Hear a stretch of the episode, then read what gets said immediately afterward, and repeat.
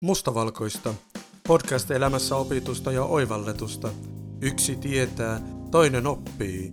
Kaksi henkilöä, monta tarinaa. Tervetuloa matkalle. Täällä Suomen valkoisin afrikkalainen Tom Miller ja Suomen pohjalaisin Otsola Kseni. aika kauan kesti Tomppa sulla tuohon aloitukseen. Se on vanhat, vanhat liikkuu hitaasti. Kyllä. Tämä on podcast, jossa keskustellaan johtamisesta, asiakaskokemuksista ja erittäin paljon muusta, todennäköisesti enemmän muusta kuin juuri kahdesta edellä mainitusta. Linjoilla tosiaan Tom Miller, mies, joka tuntee kaiken, tai ainakin näin aina väittää, mutta vähiten itsensä, ja Otso Laksenius, joka ei tiedä mitään, eniten ehkä itseään. Tomppa, sä oot kovin hiljainen. Jäädyikö jo tässä vaiheessa? No kun mä en oikein tiedä, mitä sä multa odotat tässä vaiheessa. Me ollaan, me ollaan niin sovittu, me ollaan tehty skriptiä, me ollaan sovittu, mitä tässä podcastissa puhutaan, ja mä odotan, että sä lähdet viemään tätä niin kuin sinne asialinjalle, ja nyt toistaiseksi on ollut vaan tämmöistä, en mä tiedä, mitä tää on, höpinää. Tämmöistä, tämä on alkulämmittelyä. Podcasteissa on tällainen alussa aina tämmöinen lämmittely, että ihmiset pääsee vähän niin kuin mukaan tähän juttuun. Meidän ekan jakson agenda oli se, että me vähän niin kuin tota, esiteltäisiin enemmän itseämme.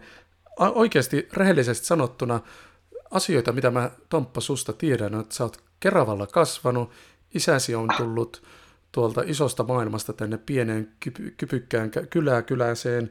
Sitten sä asut Espoossa, ajat helkutin isolla jenkkiraudalla, niin kuin aito jenkkiläinen. Sulla liikkuu siellä punaniskan lippu takaikkunalla ja sit sä palvelet suomalaista rahamaailmaa. Tämä on se, mitä mä tiedän susta. Se meni suurin piirtein oikein, että pari kohtaa mä haluan tuossa nyt välittömästi oikasta, että tota, päinvastoin kun Pohjanmaalla juorutaan, niin mä en ole Keravalta, mä olen, mä olen, mä olen Hyrylä Järvenpää akselilta, joka on todella kaukana Keravasta ainakin henkisesti. Ja sitten siitä, siitä autosta ja, ja, ja, ja, ja lipu, lipuista sen ikkunalla, niin tota, mulla on kuitenkin sen verran paljon tätä jälkikasvua, niin kuin tietysti kuuluu punaniskalla ollakin, että ne vaatii sen ison auton, että niitä saa kuljeteltua. Mutta, mutta se siitä. Ja sitten se lippu koristaa siellä takana. En Tuo- mä ota siihen nyt kantaa. Tämä on asia, josta sä haluat provosoida mua vuosi toisensa jälkeen tästä, tästä, tästä punaniskaisuudesta ja USAn etelävaltioista ja juurista, niin mahdollisista juurista niin siellä. Mitä sä tiedät musta? No siis äh, sä olet peräpohjalaisen pappissuvun Vesa, niin kuin nimesi kertoo. Ää, tiesithän, tiesithän Otso, että meidän kielellämme niin täällä Etelä-Suomessa niin Otso tarkoittaa karhua. Kyllä tiesin. Kyllä tiesin ja ihan suomalainen nimi onkin Suomessa saatu. Sulla meni heti se ainut tieto, mitä sä tiesit musta, niin se meni väärin. Nimittäin Mä- suku, sukuni on lähtöisin, tämä on erittäin vaarallista mulle myöntää tämä, mutta sukuni on lähtöisin alkujaan tuolta Vahdol, Vahdosta päin läheltä Turkua. Ahaa, no se itse asiassa selittääkin aika paljon, mutta mä toivon, että meidän ei tarvitse siitä keskustella, keskustella en, enempää. Mutta se, se, mitä muuta mä tiedän susta, on se, että sulla on, sulla on pitkä rahoitusalan kokemus. Sä oot tehnyt alalla kaiken näköistä nuoresta miehestä asti. Ja sä olet viimeisen muutaman vuoden aikana, niin sut on elämä heittänyt, niin kuin monet, monet heittää, niin pääkaupunkiseudulle tekemään töitä ja edelleen rahoitusalalla ja, ja oot, oot niin kuin hakeutunut haasteesta toiseen, haasteesta toiseen ja, ja, ja kehittänyt itseäsi ja edennyt urallasi, mikä on minun mielestäni niin kuin aina hatunnoston arvoinen. Ja tervetuloa Etelään. Kiitos. Voitaisiko me tehdä joka päivä näitä podcasteja, koska sä oot kehunut tässä mua jo enemmän kuin sä oot kehunut meidän viiden vuoden tuntemisen aikana ikinä. Jossain vaiheessa kasvatuksesta täytyy siirtyä palkitsemiseen. Aivan. Siitä tullaan hei johtamisen ideologioihin.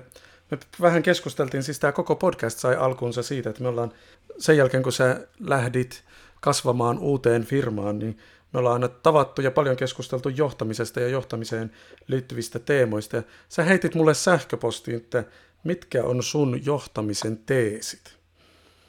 Joo, taisin tarkalleen pyytää sulta viittä johtamisen teesiä. Ja, ja, ja tätä podcastia kun valmisteltiin, niin, niin sä, sä osoitit, että sä et selvinnyt antamastani tehtävästä ja sulla on vain kolme. Mutta tota, sut tuntien ne on, ne on, ne on, ne on, ne on monisanaisesti, ja, ja, ja, mutta silti ytimekkäästi selitetty. Niin olisi kiva kuulla ne. Kyllä. Ja se ei ole alisuoriutumista, se on tehosuoriutumista, kun toimittaa saman asian, mutta pienemmällä teholla. Se on se, mitä jenkkirautakuskit ei aina tiedä. Itse, itse näin sen näin, että tilasin 100 prosenttia ja sain 60. Tuota, teesi yksi. Ole aito. Mitä ikinä teetkin, ole aito oma itsesi, ja tämä ei varmaan tule sulle yllätyksenä pätkääkään. Teesi K2. Johda arvoista käsin. Papin, pappisuvun Vesana ei kai voi muuta sanoa kuin johda arvoista käsin. Teesi kolme. Ihminen on hyvä. Hmm. Pysähdyin miettimään. Kaunista. Ja sut tuntien niin, ja sun, sun arvopohjan tuntien, niin, niin, niin toi on niin kuin varmaan sinulle näistä kolmesta tärkein. Kyllä, kyllä. Mutta tämä on samalla asia, joka pitää tulla viimeisenä, koska noin kaksi pitää olla kunnossa ennen tätä viimeistä. Palataan siihen ensimmäiseen. Sanopa se uudestaan. Ole aito. Niin totta kai ihmisille, jotka sinut tuntee, jotka mahdollisesti joskus kuuntelevat ja minullekin, niin, niin, niin niinhän sä olet. Ja itse asiassa toi on yksi, yksi mun, mun elämässä tärkeitä ohjenuoria myös. Ää, liittyy tämmöisen niin kuin integriteetin ylläpitoon sekä ihmisenä että, että kollegana ja miksei myös johtamisessakin. Niin, niin kerro vähän siitä, että miten se sulla ilmenee se aitous? Tämä ei ole itsestään selvä mulle kuitenkaan, että ole aito. Aika monin on urallaan lähtenyt siitä, että on yrittänyt olla jotain idoliaan vastaavaa tai jotain oman mielikuvansa mukaista. Ja jos mietitään sitä niin kuin nuorta otsoa, mä olen itse asiassa 17-vuotias, kun mä olen saanut ensimmäiset tämmöiset johtamiseen liittyvät vastuut niskoilleni. Ja silloin mä yritin olla jotain muuta kuin otso. Ja aika pitkään mä yritin olla jotain muuta kuin otso. Ja Tämä on aika myöhäisherännäinen löytetään, että on lupa olla aito. Ja tämä on yksi esimerkki itse asiassa suomalaisen johtamiskulttuurin muutoksesta myös, että myös Suomessa sallitaan sitä, että sä oot aito. Ja siitä tullen, niin kun, mitä se käytännössä tarkoittaa, niin on se, että älä ole kukaan muu kuin kuka sinä olet, ja ole samalla sitä hyvästi, hyvällä tavalla käyttäytyen, hyvin käyttäytyen. Juuri näin, että kyllä mä niin itse näen sen että ju, juuri ton, että semmoisessa, mitä enemmän tehdään intensiivisesti ja paineistutussa tilassa töitä ja mahdollisesti on joku iso organisatorinen muutos, jota, jota, jota ajetaan läpi ja niin poispäin, niin se, että ei pysty olemaan oma itsensä kaikissa tilanteissa, niin no ensinnäkin se rapauttaa sun uskottavuutta muiden silmissä, mutta kyllä se vaikuttaa sun omaan tehokkuuteen ihan täysin. Että kyllä se semmoisen henkilökohtaisen integriteetin, eli eheänä pysymisen niin, niin, niin merkitys on aivan valtava siinä, että saa asioita aikaiseksi myös uskottavasti muiden silmissä. Pysähdytään hetkeksi tähän. Sä sanoit sanan integriteetti. Integriteetti tulee itse asiassa nyt uusimmassa johtamiskeskustelussa tuolla, kun kiertää valmennuksia ja muita, niin se on noussut nyt uudeksi hittisanaksi, niin jos mietitään sen englanninkielistä, sehän tulee englanninkielen epäkäännöksenä integrity, niin sä käänsit sen ajatuksena, että ehjänä pysyminen. No siis se jonkinlainen integriteetin määritelmä voi, voi, voi ollakin tällainen eheys. Eli se, että sä olet kaikissa tilanteissa äm, sekä negatiivisista että positiivisista ominaisuuksistasi huolimatta oma itsesi. Toimit sen, sen mukaan. Totta kai sun pitää myös tuntea itsesi. Ja pitää olla tehnyt vähän töitä sen, sen suhteen, että sä tiedät ne sun heikot kohdat ja, ja, ja, ja ilkeät lipsahdukset ja muut etukäteen, että sä pystyt kontrolloimaan sitä. Mutta kun sä oot miettinyt sen, se on pitkä prosessi, mutta kun sä oot miettinyt sen, niin siitä tulee sulle aika paljon sun tekemistä ohjaava. Ja se myös ilmait, ilmoittaa sinulle oman tunnon tavoin, kun sä olet rikkonut sitä vastaan. Kyllä. Mä oon hirveän kapea-alaisesti aiemmin miettinyt integrity-sanaa enemmän tämmöisenä niin suoraselkäisyys ilmaisuna. Että ole, ole suoraselkäinen. No siis mä olen samaa mieltä, että se on sitä, mutta mun mielestä se on vain osa sitä. Joo. Ihan hyvä laajennus. Tykkäsin nimittäin tuosta laajennuksesta. Mutta hei, johda arvoista käsin oli minun toinen. Joo, Nyt, avaa lisää. Mä oon hirveän semmoinen halkipoikkipinoon oikeasti. Tykkään käyttää itsestäni ilmaisua, että olen liian tyhmä ollakseni viisas. Ja tuota, ää, se on itse asiassa johtanut siihen, että pitänyt miettiä paljon asioita, että miten tekee asioita yksinkertaisesti ja miten tekee niitä samalla paremmin. Ja yksi tämmöinen on se, että johtaa sekä omista että yhtiön arvoista käsin. Eli mitä tahansa tekee, niin kysy itseltä nyt se kaksi kysymystä. Onko tämä minun arvojeni mukaista ja onko tämä yhtiön arvojen mukaista? Jos vastaus jompa, jompaan kumpaan on ei, niin silloin pitää ruveta tekemään asialle jotain enemmän. Jos vastaus molempiin on kyllä, niin sitten pitää ymmärtää mennä ja eteenpäin. Mitäs jos joku asia on sinun arvojesi mukaista, mutta ei yhtiön arvojen mukaista? Miten se silloin toimit? Koska se on aika normaali tilanne, varsinkin kun sulla on vastu, vastuuta.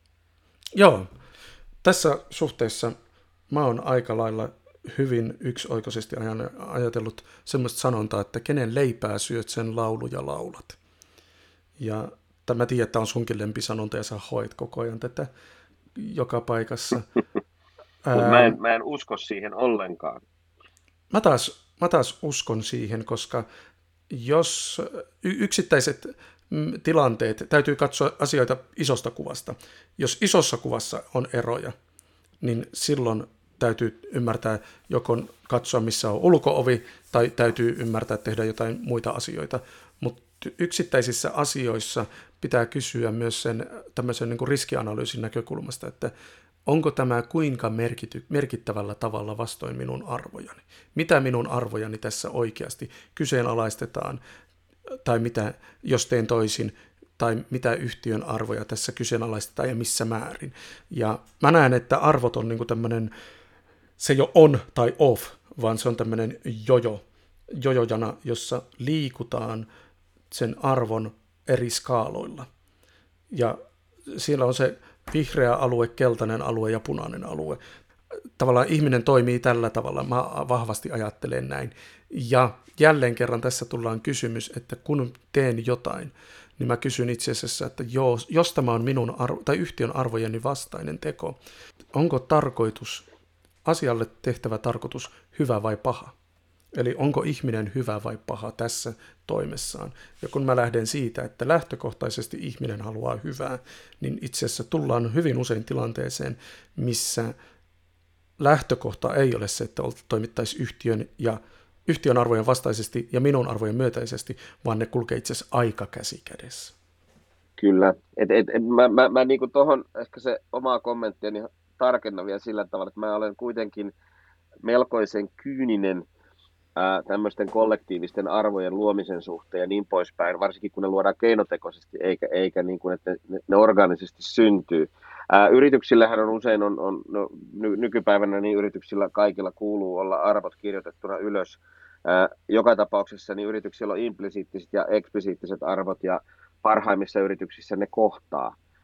Äskettäinen merkittävä entinen työnantaja niin teki, teki firmana niin valtavan määrän työtä, työtä määrittääkseen arvot – ja ne arvot oli niin hyvät, että ne oikeasti kuka tahansa, sanoisinko semmoinen lainausmerkissä kunnon ihminen, joka työelämässä on töissä ja ei, ei, ei, ei, tee, ei tee pikkurikoksiakaan vapaa-ajallakaan, niin, niin, niin tunnisti ne arvot omikseen, jolloin sitä mismatch-tilannetta ei oikeastaan synny, mikä on mun mielestä se, mitä yrityksen arvolta tuleekin odottaa että ne ei saa niin kuin erota niin voimakkaasti siitä sosiaalisesta normista tai siitä, mikä ihmiset kokee, että on niin kuin hyvät, että mikä on hyvä ja mikä on huono. Sitten voidaan käydä tietysti keskustelua eri henkilöiden kanssa se, että jos yrityksen arvoihin kuuluu tai arvoista juontuu se, että mennään, mennään mukaan Pride-kulkueeseen ja liputetaan Pride-lipuilla ja joku ei siitä tykkää ja sanoo, että se on hänen arvojaan vastaan, niin silloin mun mielestä tulee hyvinkin esi- hyvä esimerkki siitä, mitä sä sanoit, että silloin pitää kyllä niin miettiä, että kuinka paljon mä siedän tätä, että noin haluaa toimia eri tavalla. Kyllä, ja no niitä, niin kuin, mitä pistetään siihen arvomerkityskarttaan, että onko se minun arvomaailmassani keskeinen tekijä vai onko se tämmöinen niin ulkokehällinen elementti, jo, jo, jonka mun pitää tavallaan sietää, koska esimerkiksi tämä sinun entinen työnantajasi, siellä on 30 000 työntekijää, siellä on 30 000 arvomaailmaa. Niiden muodostaminen yhdeksi on aika saavuttamaton teko täysin yhdeksi yhtenäiseksi. Ja näin se pitää ollakin, koska toisaalta mä ajattelen myös, että itse asiassa arvomaailmojen erilaisuudesta syntyy se työyhteisörikkaus ja työyhteisön niin kuin kasvaminen nextille levelille. Se next kyllä, level, kyllä. niin se on semmoinen nuorisokieli, jolla kerrotaan, että me siirrytään niin kuin eteenpäin hienosti. Ajattelin vaan selventää sulle, kun sulla on tota Silver Fox-meininkiä. Niin, onneksi tämä on näköradiossa, niin mun hiusten väri ei tule sen esille. Mutta tota, jotta tämä ei mene nyt hirveän liian teoreettiseksi, niin kerros nyt se kolmaskin. Joo, mä, mä, joo, mä voisin näistä arvoista keskustella aivan loputtomiin. Itse asiassa mulla jäi monta pointtia vielä no, sanomatta. Todellakin että... tullut kyllä mulle selväksi. Niin, tota, ihminen on hyvä. Niin on, mutta kerro lisää. Länsimainen, etenkin skandinaavis suomalainen kulttuuri, niin sehän on aivopesty ajattelemaan, että ihminen on syntymästään paha. Ja se on, tota, taustalla on ää, kristillisen teologian ajatusta, etenkin luterilaisen teologian ajatusta, jossa ihminen on niin paha, että ei pahuudessaan enää pahempaa maailmassa voi ollakaan. Ja samaan aikaan, kun se on tämmöinen luterilaiskristillinen ajatus, niin se on itse asiassa ö, uusateistinen ajatus ja uusi, tämmöinen niin uusliberalistinen ajatus, jossa taas niin kuin ympäristötietoiset ajattelevat samalla tavalla, ymmärtämättä, että ajattelevat itse asiassa aika samalla tavalla kuin nämä niin sanotut konservatiivit. Kat- kato, katolisille myös tärkeä opinkappale on tämä op, op, oppi perisynnistä. Kyllä. Eli, eli, eli ihminen syntyy syntisenä. Kyllä. Tämä kamppailu itse asiassa johti siis siihen semmoisen pohdintaan ymmärrykseen, että se synti ja syntisyys, nyt mennään vaaralliselle alalle, kun kaksi kaupallista idioottia juttelee teologiasta, mutta sehän ei ole yhtä kuin pahuus, vaan se on enemmänkin avun, avun tarvitsijuus. Eli minä tarvitsen apu, apua ollakseni jotain parempaa. Mä itse mielen sen rakkaan mummovainaani kautta, että synti on vähän niin kuin, synti on vähän niin kuin tehty virhe. Niin. No se on niin kuin kansan, kansanriveissä yksinkertaistettuna. Mä muuten näen, kun mun pari teologiaa hiero, hieroo tässä kohtaa teologiystävääni päätään, että nyt täytyy soittaa Lakseniukselle puhelu. Sano heille terveisiä, että jos he ovat tosi teologia, niin he eivät voi väittää, että he ovat ymmärtäneet asian jotenkin oikein tai paremmin kuin sinä. tota, mutta tästä lähtien, ja itse asiassa kun sä lähdet ajattelemaan, että lähtökohtaisesti ihminen on hyvä ja lähtökohtaisesti ihminen haluaa hyvää, mitä tahansa hän tekeekään, niin hän haluaa hyvää. Ja ennen kaikkea mulla on tämän alla kaksi pointtia, mitä mä aina kailotan kaikkialla. Ihminen haluaa tietää, miten hän tekee asian hyvin ja oikein, ja ihminen haluaa tulla huomatuksi. Ja nämä kaksi elementtiä tekee sen, että ei kannata lähteä ajattelemaan negaatiosta ja riskistä, vaan siitä mahdollisuudesta.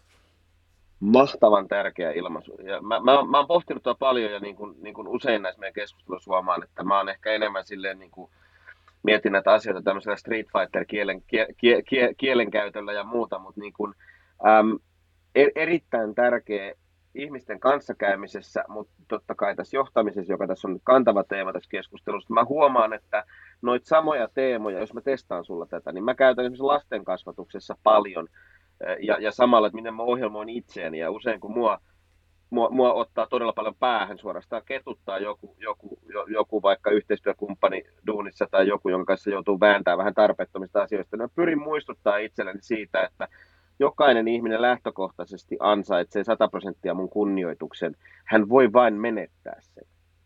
Kyllä. Et mä en ole sitä mieltä, että kunnioitus ansaitaan. Aika usein keskustelussa sekoitetaan kaksi asiaa, kunnioitus ja luottamus.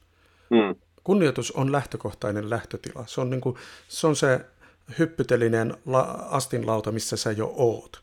Luottamus ansaitaan sitten matkan varrella. Ja luottamus on sitten sitä lujuutta hypätä sieltä hyppytelineeltä eteenpäin sinne tuntemattomaan niin, että voi tietää, että tämä ihminen, jota minä kunnioitan, niin hän haluaa olla minun rinnalla, jos jotain sattuisikin, tai kun minä onnistun, hän haluaa kannustaa. Se on luottamusta. Näin niin kuin uima, uimamaailman te, tätä anekdoottia tähän tuoden. Ja näitä kaksi sanaa sekoitetaan hyvin helposti. Itse asiassa väitän, että toi on jotain, mitä milleniaalit opettaa meille aiemmin syntyneille. Mä muuten kuulun oikeasti kuulemma milleniaaleihin, mä en ollut tiennyt sitä. Ei milleniaalit ole opettanut yhtään kenellekään mitään, eikä tule koskaan opettamaankaan, mutta tota, Ää, mä en kuulu todellakaan siihen porukkaan.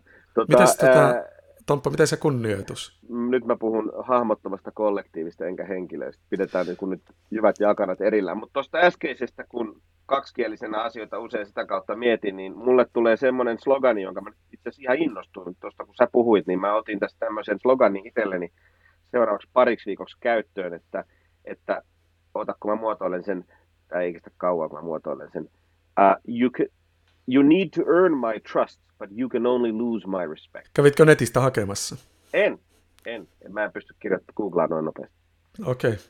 Niin, aina mä aina unohdan tämän tota, kulttuuri Muista Kekkoslovakian lapsena, niin olen tottunut hakemaan tietoa kirjoista. Kyllä. Hei, me ollaan tässä höpisty kuule jo 23 minuuttia, 13 sekuntia, niin kerropa tota, sun viisi teesiä, ja mä odotan nyt, että sulla on viisi, koska sä oot mulle paasannut. Voi olla vaikka seitsemän, mutta jotenkin haluan ajatella, että nämä ei ole ulkokultaisia, vaan ne on, ja nämä on ennen kaikkea käytännönläheisiä niin kuin alustavia sen verran, että se mikä näitä viittä pointtia mulla, niin kuin mikä niiden takana on, on sitten voimakkaasti mun arvomaailma ja mun käsitys siitä, että miten ihmisiä tulee kohdella. Mutta mä oon nyt nämä pointit kiteyttänyt semmoiseksi niin kuin, niin kuin oikeastaan semmoiseksi actioneiksi. Ähm, ensimmäisenä, anna mandaatti ja tue sitä. Toisena, kannusta virheisiin ja niistä oppimiseen. Kolmantena, vaadi paljon palkitse ja tue. Neljä, kannusta eteenpäin myös uralla, ylös ja ulos, ei vain omassa alaisuudessa. Ja viimeinen, ole käytettävissä.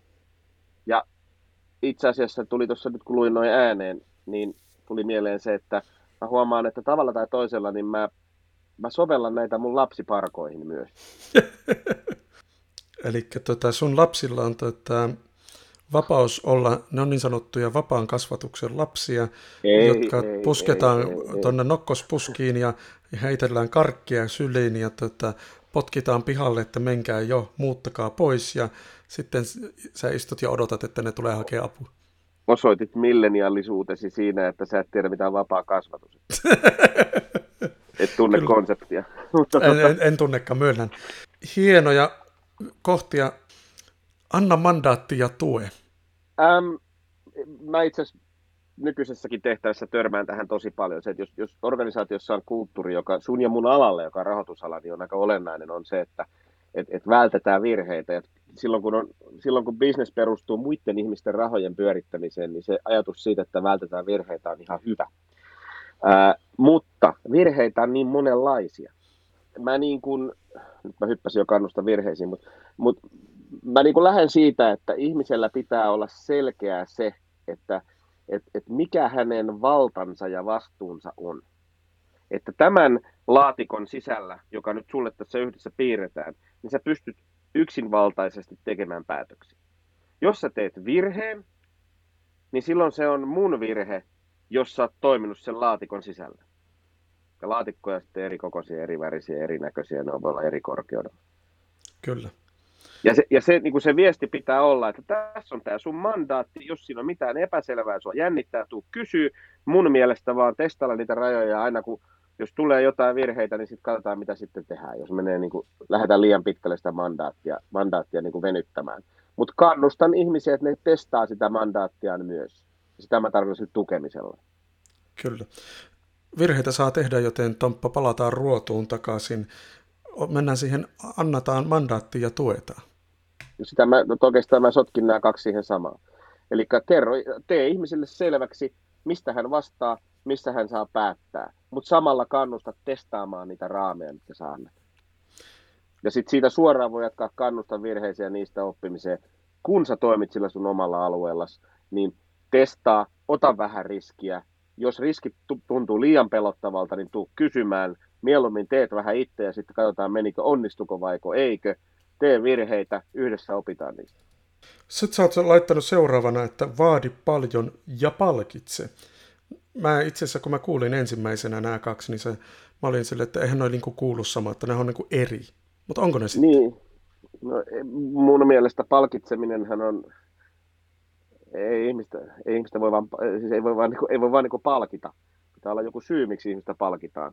Ja, ja se, että vaaditaan paljon, niin tarkoittaa sitä, että se tarkoittaa sitä luottamusta, se tarkoittaa sitä mandaattia, sitten samalla tarkoittaa sitä, että, että tota, kun mä vaadin sulta paljon ja sä vastaat siihen huutoon, niin totta kai sua pitää siitä palkita. Ja kun mä sanon palkita, niin mä en tarkoita vaan rahaa, vaan ihmisiä voi palkita monella tavalla. Toiset ihmiset kokee lisävastuun palkinnoksi ja toiset kokee jotain muuta.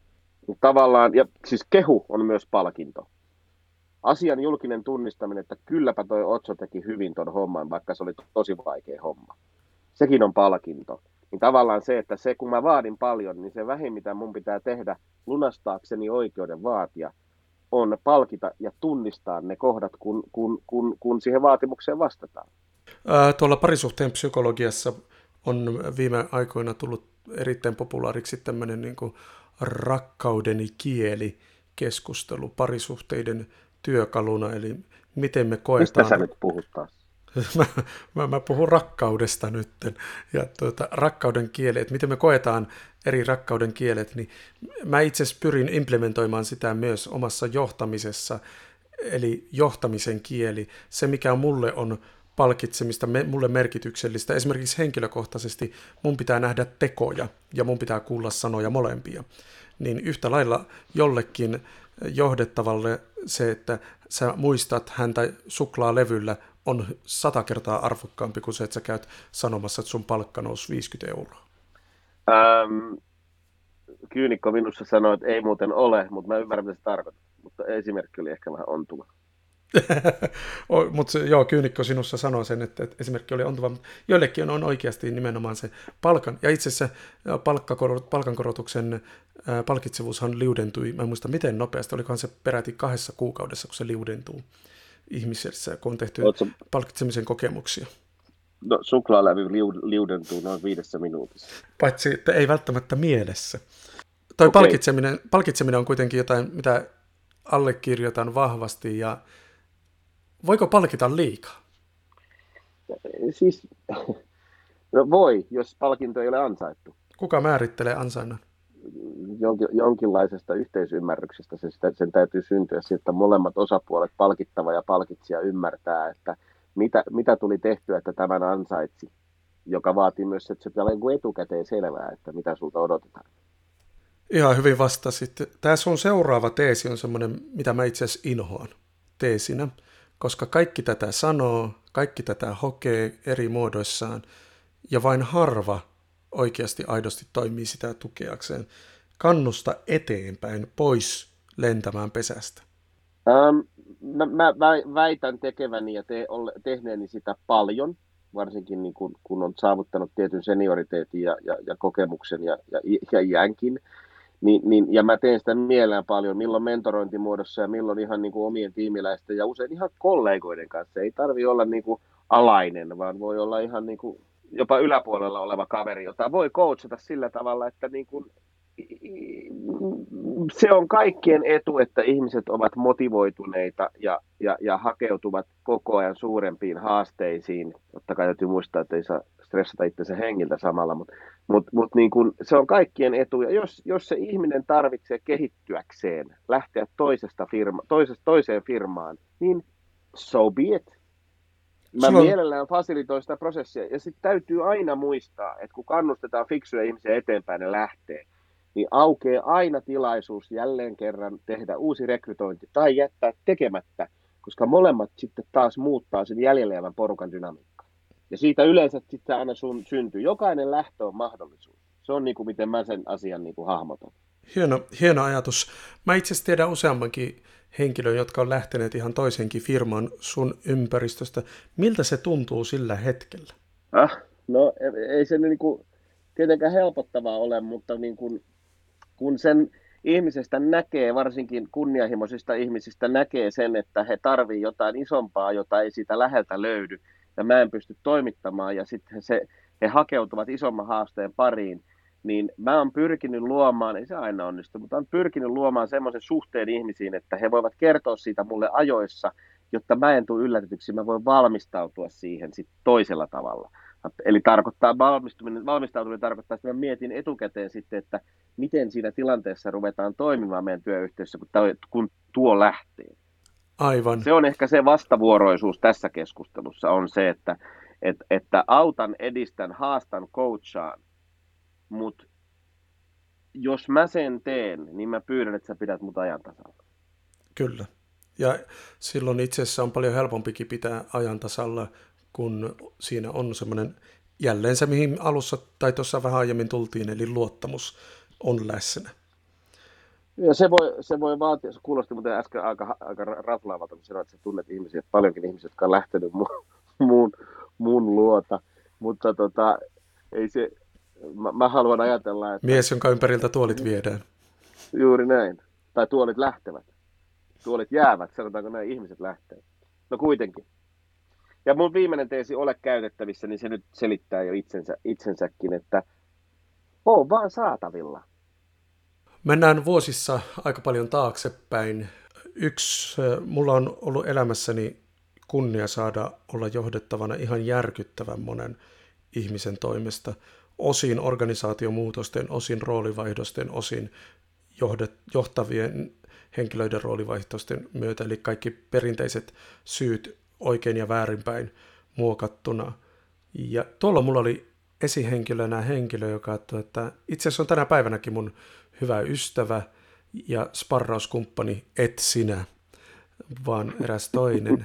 Ja tuota, ää, hän oli henkilönä sellainen, että kun mä olin siihen aikaan semmoinen idearikas ja, ja muutoshalunen ja keksin kaikkea ja muuta. Ja oltiin aika hektisessä bisneksessä töissä, kun oltiin tämmöisessä asiakaspalvelumaailmassa töissä, niin, niin hänelle oli täysin ok, että me soiteltiin illalla kymmeneltä ja sparrailtiin silloin. Ja muistan kerran, että soitettiin jopa yhdeltä yöllä. Ja sparrailtiin silloin, kun meillä sattui olemaan hyvin samanlainen elämänrytmi. Hänellä tosin oli lapsia jo silloin ja vaimokin. Ja tuota, silti toimin niin kuin yhteen hyvin. Ja se on jäänyt sellaisena esimerkkinä siitä, että myös minä haluan olla aina käytettävissä. Ja se tiedätkö, tuntuu aivan törkeä hyvältä. Mm, eikö se Ja mä, mä, niin kuin, mä, mä olen jopa hahmottanut ja sanallistanut sitä jo vuosia niin, että minulle voit aina soittaa, milloin vain. Tai laitat tekstari, niin mä soitan kohta. Mutta mä en tee sitä sulle. Erittäin jos hyvä. Puhutaan, jos, jos puhutaan niin kuin esimies-alaissuhteessa olevista, niin mä en ikinä tekisi sitä heille. Mulla oli aikoinaan yksi esihenkilö. Hän on jäänyt mieleen tuosta, mitä sä tuossa äsken sanoit, että milloin sinä soitat esihenkilönä. Hän soitti maanantai-aamuna kuudelta. Ok, oli tilanne päällä, mutta siitä jäi semmoinen pelkotila, että mä huomasin miettineeni pitkään jo, että koska tulee seuraava maanantai-aamu kello kuusi puhelu. Ja silloin se on, se on sen valta-aseman väärinkäyttöä niin kuin oikeasti, että jos soitellaan kuudelta aamulla ihmisille, ja, sit, ja, ja helposti syntyy tuollainen, että joka, maana, joka sunnuntai-ilta rupeaa, rupeaa niin kuin ressaa siitä, että soittaakohan se tänä maanantaina kuudelta.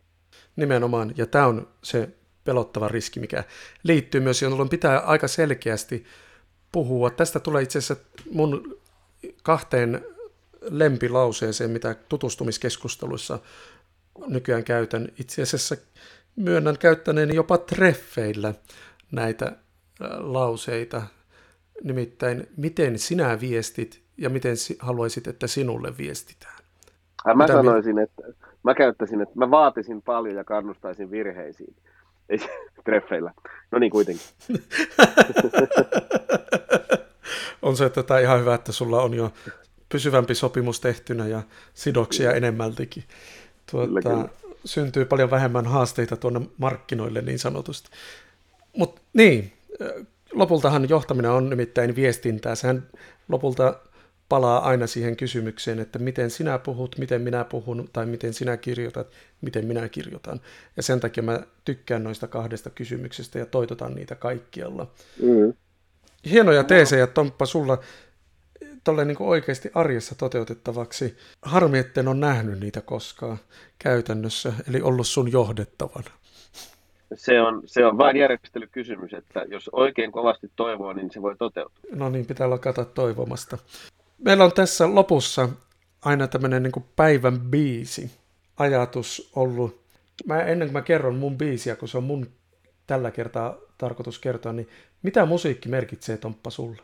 Mä oon saanut melko musiikillisen kasvatuksen, mutta sitten hurjina keski-Uudenmaan teinivuosina, niin, niin kasarilla, niin tota, mä, mä kasvoin siitä eroon mitä olen siitä asti katunut. Mutta tota, musiikki on mulle aika tärkeä, mutta täytyy sanoa, että en mä, en mä päivittäin kuluta aikaani musiikin kuunteluun. Ehkä voisi, ehkä pitäisi, mutta nyt on varmaan jäänyt. Itse kulutan liikaa ja laitan kaverinikin kuluttamaan. Meillä on tähän liittyen muuten yksi yhteinen juttu, jonka mä oon myö- aika myöhään hoksannut. Me ollaan molemmat taustaltamme klarinetista. Se on muuten aivan totta, kyllä.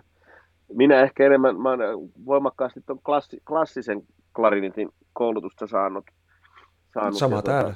Silloin. Jostain syystä mä ajattelin, että sulla se on enemmän hengellistä ja, tai jatsahtavaa. Myöhemmin mä oon sitten rakastuessani erääseen ranskalaiseen kaunottareen, niin ot, ottanut myös saksofonin siihen rinnalle, että, jotta saisin hurmata hänet. Ja se on jäänyt sulla näköjään mieleen sitten. Kyllä, se, siitä se varmaan johtuu. On joku kuva, missä sä soitat fonia itse asiassa. Biisi, minkä mä oon valinnut, on vähän tarkoituksella. Kun me päätettiin tätä podia perustaa, niin mä san, annoin sulle tasan yhden ehdon, että millä mä suostun tähän podiin. Kyllä. Sä sanoit, että sen nimeksi täytyy tulla musta ja valkoinen. Tämä tulee siitä, että, että toinen meistä on tosi mustavalkoinen ja toinen on sillä välillä. Biisi, jonka valitsin, tähän liittyy paljon muistoja opiskeluajoilta itse asiassa. Muusikko itsessään on jo itselleni merkityksellinen olkonkin, että hänen maineensa on hyvin moniulotteinen ja ei läheskään kaikilta osin millään tavalla arvojeni mukainen.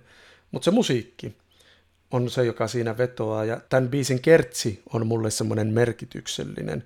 Sen takia ajattelin, että tämä podcast-jakso lopetettaisiin tähän biisiin. Mä arvaan kyllä, mutta mikä se on?